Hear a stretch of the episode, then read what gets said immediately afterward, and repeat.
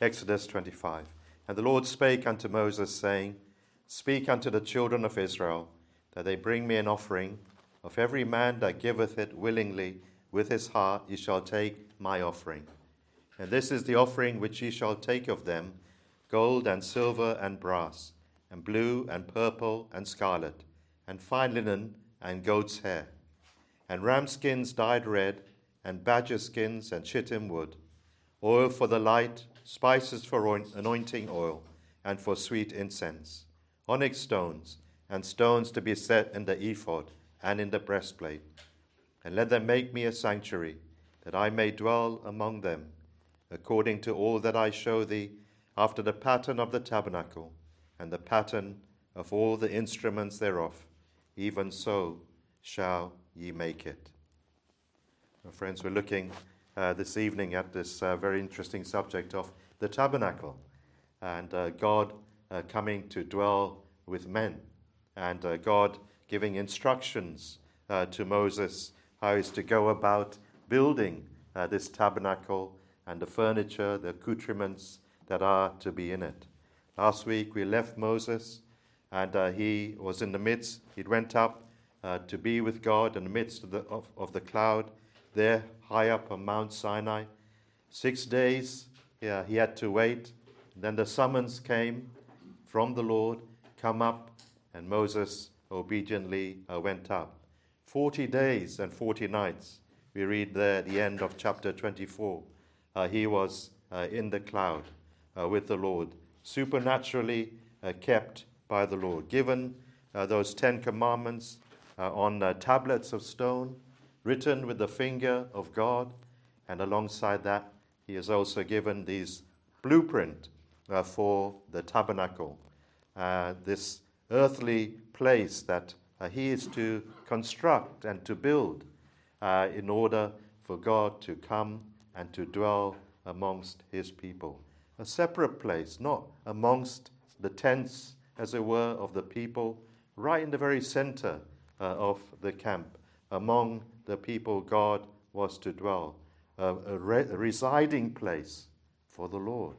How, how amazing that God should uh, confine himself, as it were, the God who even the heavens and the earth are too small to contain him, should be willing to come and to dwell amongst uh, his people. We see this in verse 8 Let them make me a sanctuary, that I may dwell among them according to all that I show thee, after the pattern of the tabernacle. A place of worship, a place where uh, God would meet uh, with his people. It was to be a tent like construction because it had to be collapsible, because every time uh, that the people of Israel had to move on, well, they had to uh, take, take down this tent, this tabernacle, and then wherever that cloud stopped, they would have to erect it once again. And, and this would happen until they reached into Canaan. So it was a tent uh, of meeting, a meeting place uh, for God and his people. But this blueprint we see was given to him. Moses didn't have to conjure up in his mind what it was to look like. There was no design party, there was no design project uh, in this stage. God did all the designing. God told Moses exactly how he was to build this particular tabernacle and all the furniture and all the instruments that were to be in it. He was to do it precisely. He wasn't to add anything to it, he wasn't to take anything away. And he was to make it as uh, he was instruction. A specific pattern was given to him to implement and uh, to put into action. And uh, he had to scrupulously attend to these instructions. You would think, you think sometimes, well, Moses in the mount, he's with God. Oh, he's, he's bound to hear things which are unrepeatable when he comes down. But he's given this list of a little bit tedious, we could say, for us sometimes when we read it, but they're very important because they reflect uh, uh, heaven itself uh, and uh, what's happening in heaven. It's a pattern even of uh, that, uh, that which is taking place in heaven. That w- and that's why God is very specific in what he gives to Moses.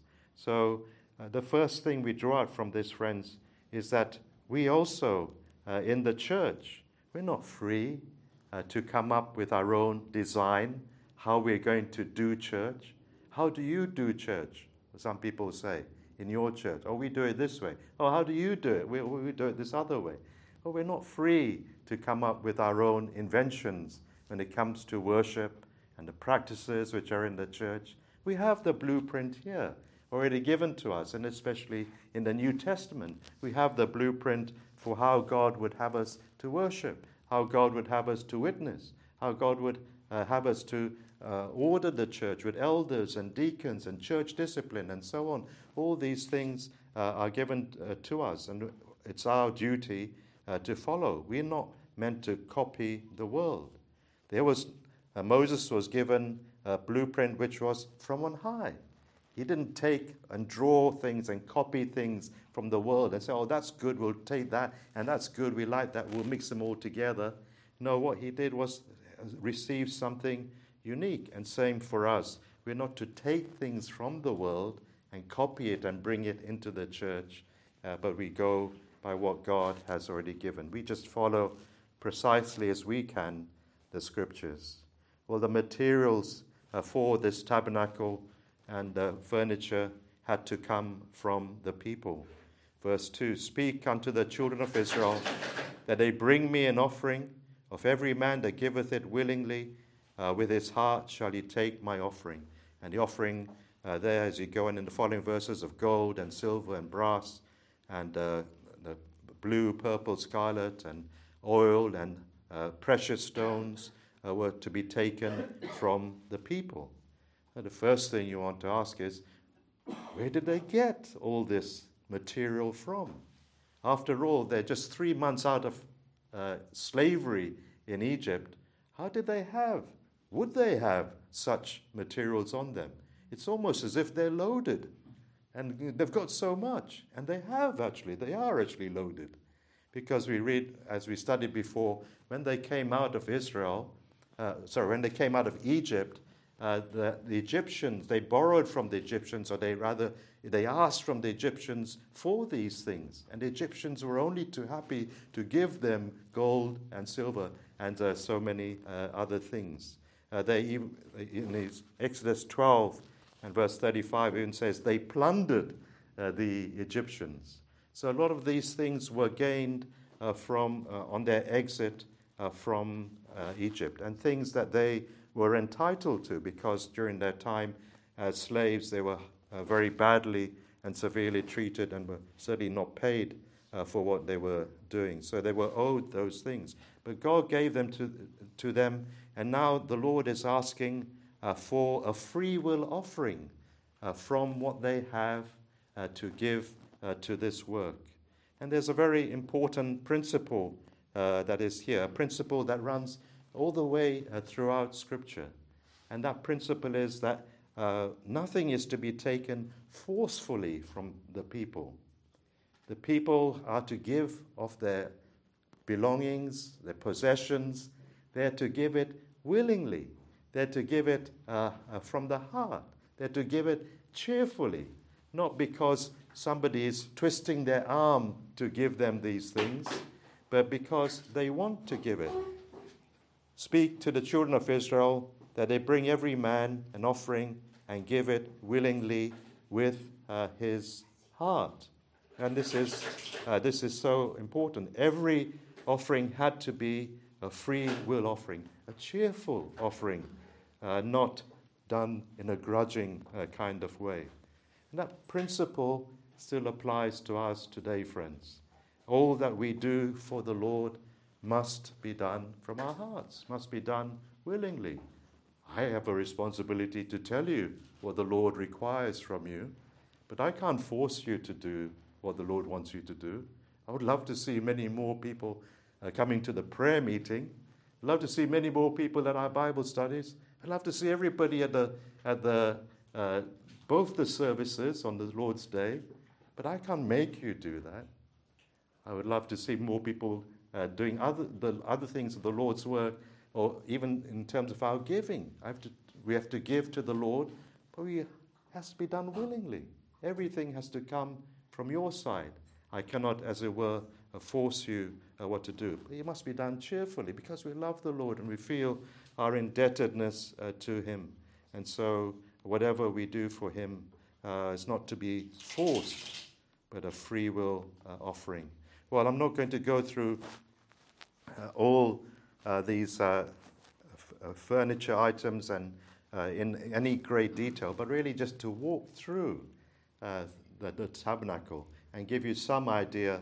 And uh, if starting in 25, it, it, the way that if we follow the chapter, it starts within the, the Holy of Holies, it's, and then it works its way out, and then it comes back in again. So I'm not going to actually follow the scripture way, but uh, to try and make it a little bit easier for us to see the different parts of the furniture and the different items in it, I'm going to start from the outside, as well, of the, the tabernacle and uh, work our way inside.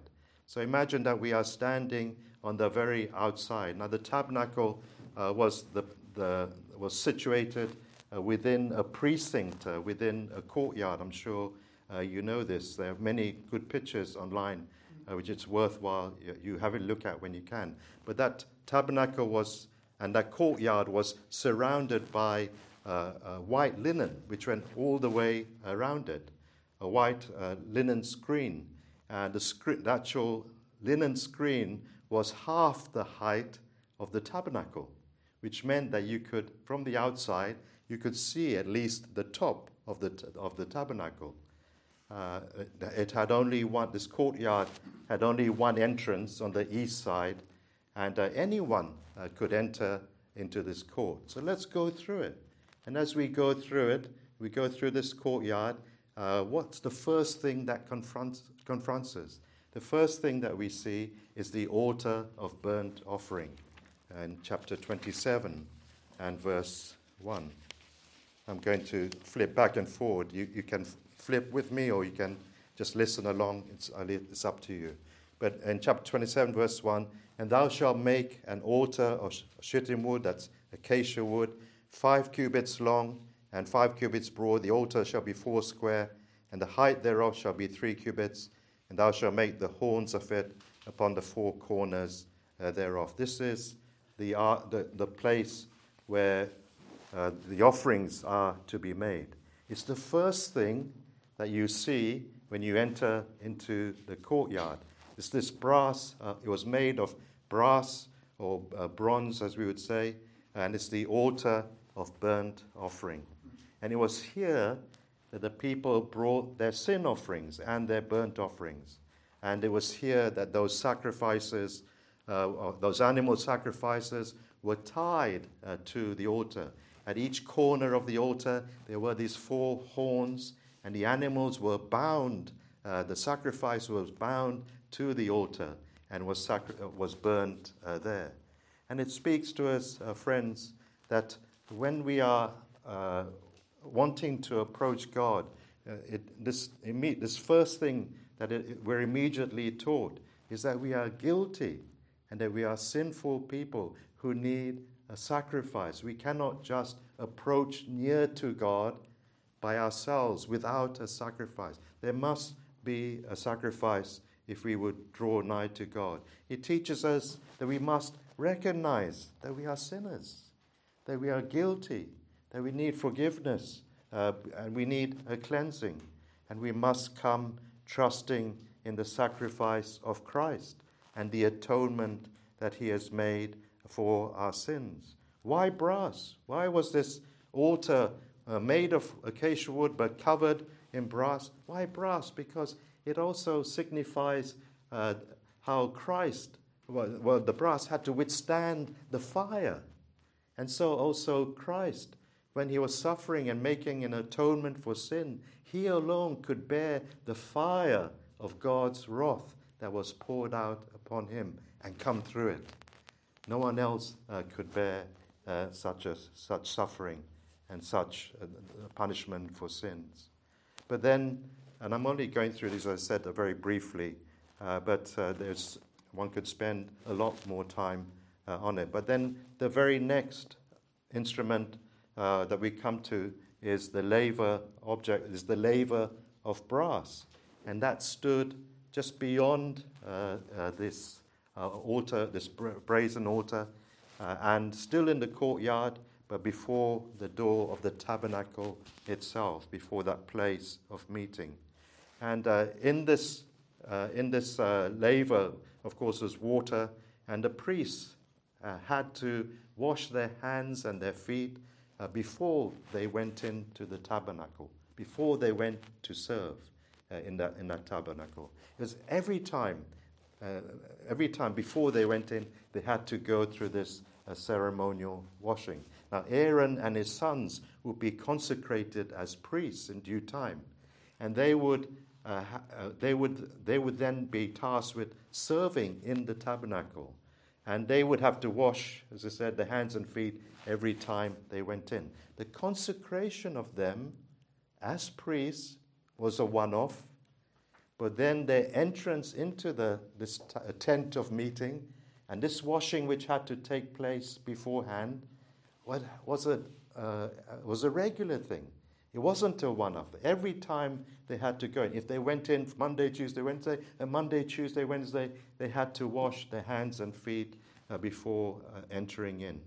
And it's, it speaks, uh, friends, uh, of the daily cleansing that we as believers uh, also need. There was a point, yes, when we came to the Lord and we uh, yielded our lives over to Him. And for the very first time in our life, He cleansed us and washed us from all our sins. And when we knew we were forgiven all our sins, we were Christians. But subsequent to that is uh, the need for daily cleansing in our lives, daily coming before the Lord and saying, Lord, forgive me. Lord, pardon me for my sins of this day. I've done this and this and this. You remember how in John uh, uh 13, uh, the Lord uh, washed, was washing his disciples' feet, and he came to Peter, and Peter said, No, Lord, you never wash me. And the Lord said, Unless I wash you, you have no part with me. Then he said, Wash my whole body, wash every part of me. And the Lord said, No, those who are clean have no need uh, to be washed save their feet. Uh, I read it as it is in Scripture. He that is washed needeth not save to wash his feet, but is clean every whit. And that's also the same thought is there. Perhaps it, it's, it's, the Lord had this in mind about the priests having their hands and their feet uh, washed. But we need uh, to keep up our daily confession uh, with the Lord, not to allow days to go by with a sin unconfessed upon our conscience. Those who do the work of the Lord also, we have to say, must be clean. The priests who go in, the priests who bear the vessels of the Lord, the priests who are engaged in the work, they must be clean. And so also for us, as we do the Lord's work, we must be holy, we must be clean, we must make a point that we are still uh, in fellowship with the Lord and not living, as it were, at a distance uh, from Him. So that's the laver. And then we move now, uh, uh, we enter now uh, through the, the curtains, through the, uh, the pillars, uh, and into the actual tabernacle of meeting itself. Uh, this, which is at the western side of, the, of the courtyard. it's a rectangular structure, this tabernacle of meeting. It has no solid ceiling. It's a tent, but not like here in the church or in our homes we have a ceiling. Uh, it, it, didn't have a, a, solid ceiling, but instead it had uh, coverings, and it had four uh, different uh, coverings uh, over it. It had, uh, in chapter 26, you can see this in verse 1. Moreover, thou shalt make the tabernacle with ten curtains of fine twined linen, and blue, and purple, and scarlet, with cherubims of cunning work shalt thou make them. That's the first covering that would uh, uh, go over the entire open space. Blue, purple, and scarlet. Again, all these have particular meanings, but and embroidered in that those curtains would be these cherubims, these angelic figures. And uh, the thing about this particular covering that I'd like you to notice is it could only be seen once you're inside. Once you're inside that uh, holy place. You're not yet into the Holy of Holies. This is the holy place. You could only see it, uh, so only the priests, in a sense, uh, could see it once they were inside. Above this first covering uh, would be another covering of goat's hair, and then on top of that would be the ram skins dyed red, and the very, the, the, the very out, outermost or covering would be uh, that of badger skins, and you can read that uh, also uh, there in verse 14. Thou shalt make a covering of tents of rams' skins dyed red, and a covering above of badger skins. Badger skins. The thing about badger skins, friends, is there was nothing very attractive about it.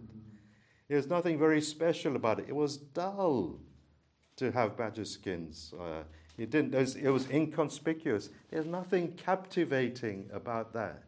And even that speaks so much because when we think of Christ, when who came and took upon himself a human body and dwelt amongst us as we sang, when he came, well, he wasn't beautiful. He wasn't a handsome person that everyone admired and followed because of his beauty. Isaiah tells us in Isaiah 53 He has no form nor comeliness, and when we shall see him, there is no beauty that we should desire him. Just like the tabernacle, outwardly unattractive, yet inside was glorious. Inside was wonderful. Who are the people who see his glory? Those who are believers, those who have come into a personal relationship with him. The world doesn't see anything glorious in Christ, even today, apart from that he's a good man. They don't see anything which is really tremendous. They just see uh, another man in many cases or a prophet. But with those who are believers, those who have been brought into a, a, a knowledge of him, well, they show, they realize he is very God, a very God. They see some of his perfections and his glory, and they marvel at what they see. And so, uh, this is the outside, the, the covering uh, for that tent of meeting, that tabernacle. And as we pass uh, through uh, the entrance of this particular place, uh, or as we're in it now, we're in, we're in the holy place. It's a place where, as I said, only the priests uh, may enter in. and in this room, well, there are three pieces of furniture. The table of showbread is on our right hand side, on the north side. Uh, the lampstand is on the, uh, my left side, uh, on the south, the south side, and there's an altar of incense ahead. And if you look directly ahead, in front of you, is the veil.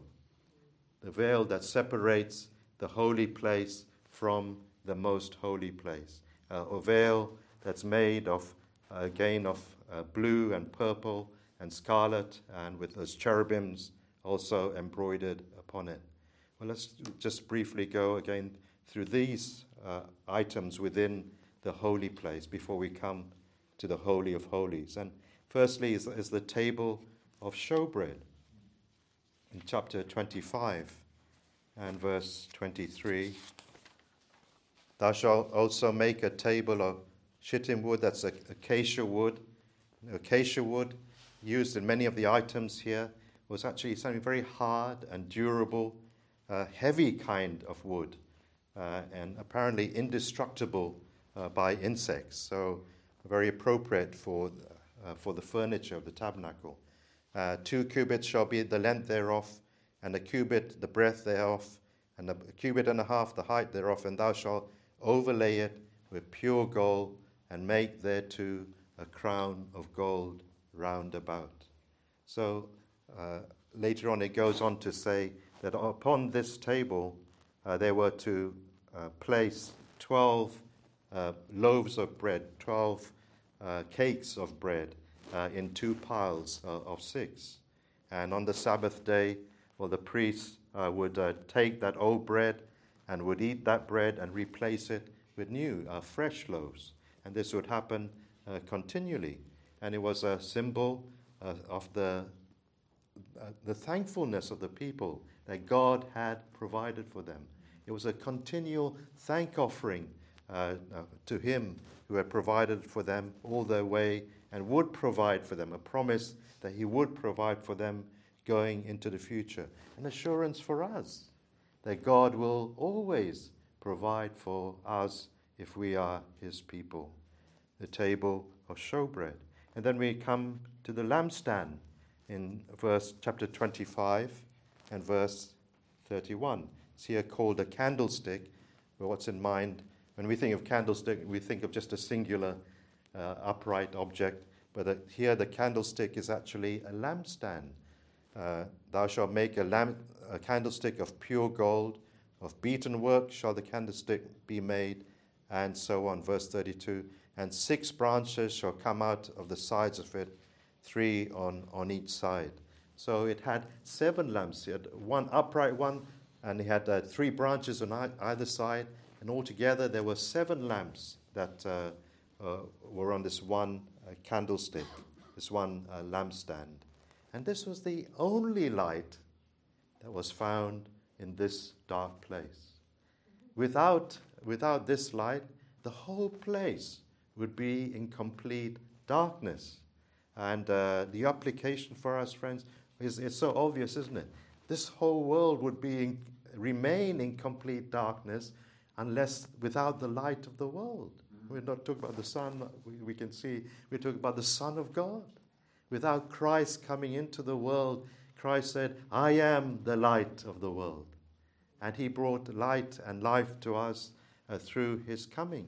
And now we also are referred to as uh, believers are referred to as the light of the world uh, in this uh, dark world that we live in. The truth that God has given to us, the truth that God has placed, is also a, a light uh, to us. These the priests, just think of it, how they couldn't go about doing what they did, had to do in the uh, in that uh, holy place without the light. They would be in complete darkness.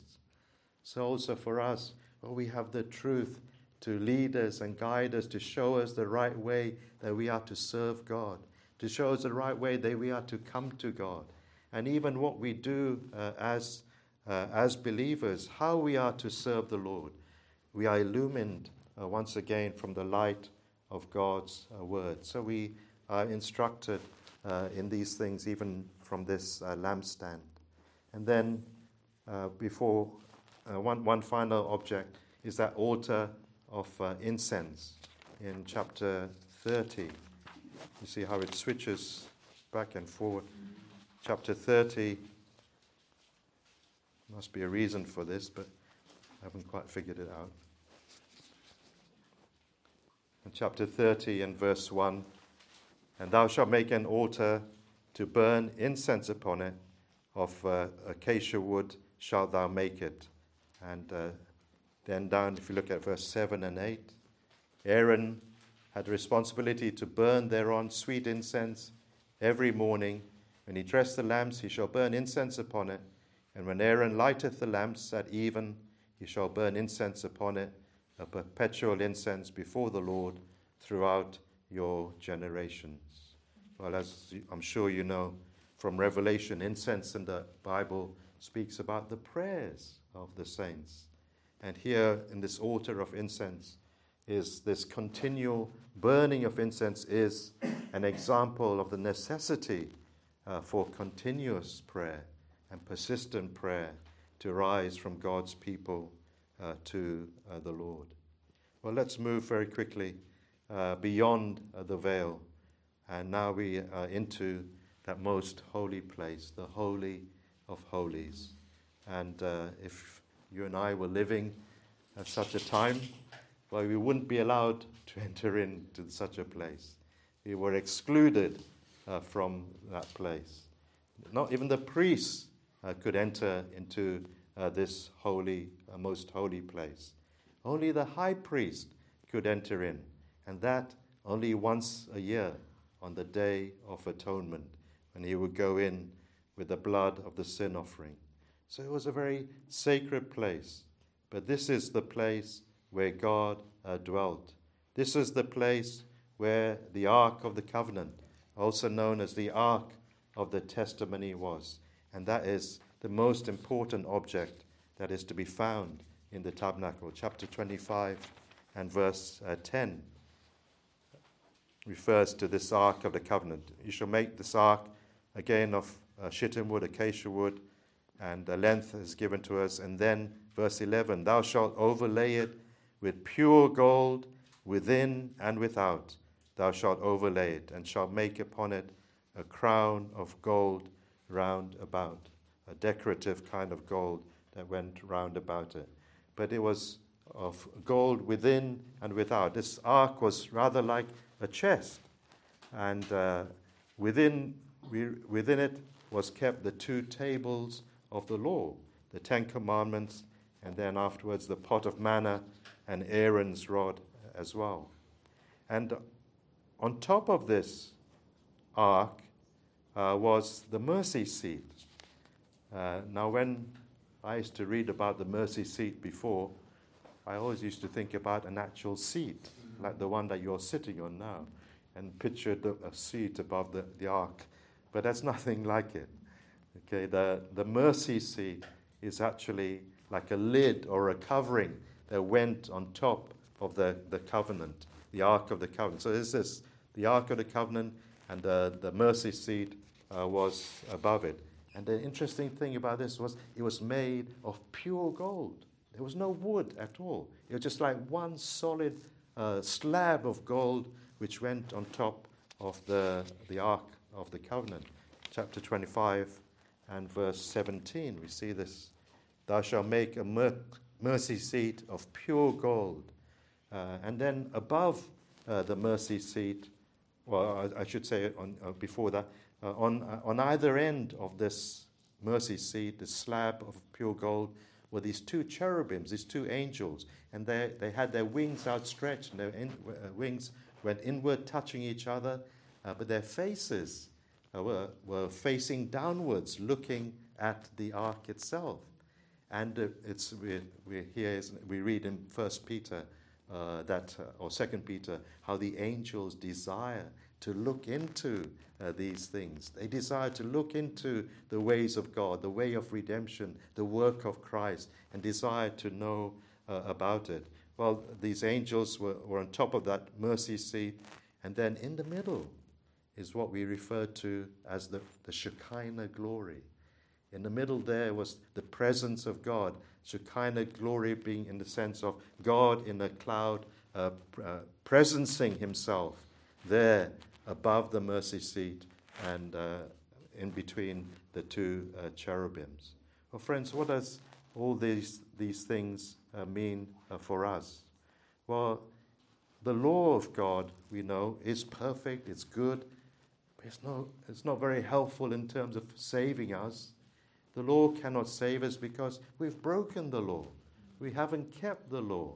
How can we keep? How can we keep the law? It's, uh, it condemns us and it separates us from a holy God.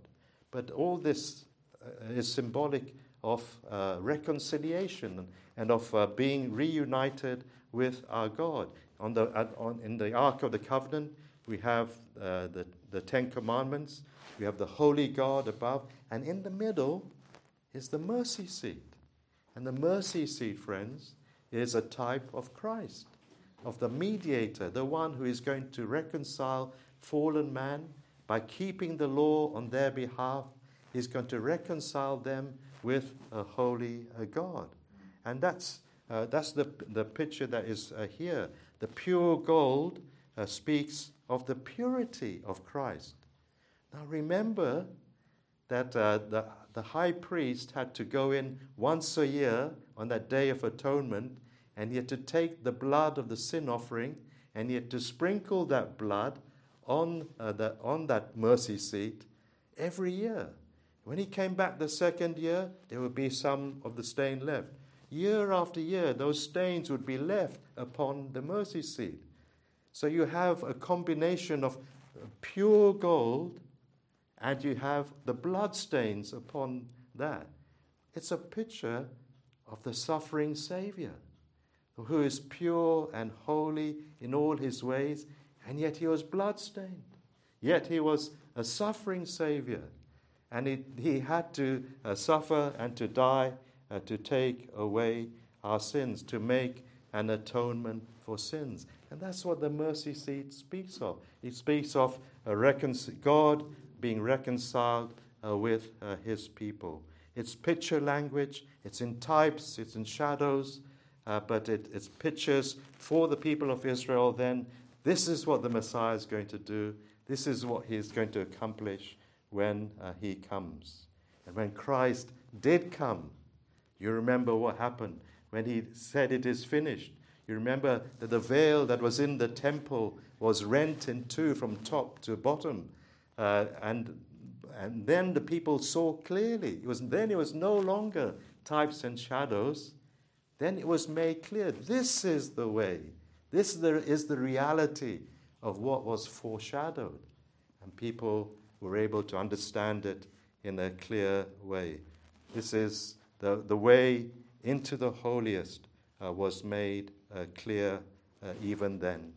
So, all these things, friends, I close with this. Uh, this is a wonderful encouragement for us.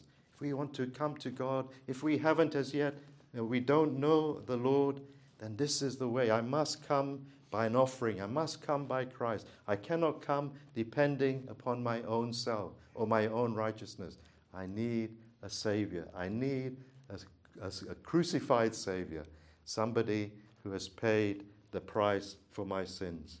Oh, friends, this is a wonderful picture of what God has done to make it possible for God and man to dwell together, beginning here and then in glory in heaven forever. We, God making his dwelling place in that new heavens and that new earth together with his people, all because of what Christ has done on our behalf. Well, do look into these things in your own time, and I hope this will just whet your appetite a little bit uh, for what is in here. Uh,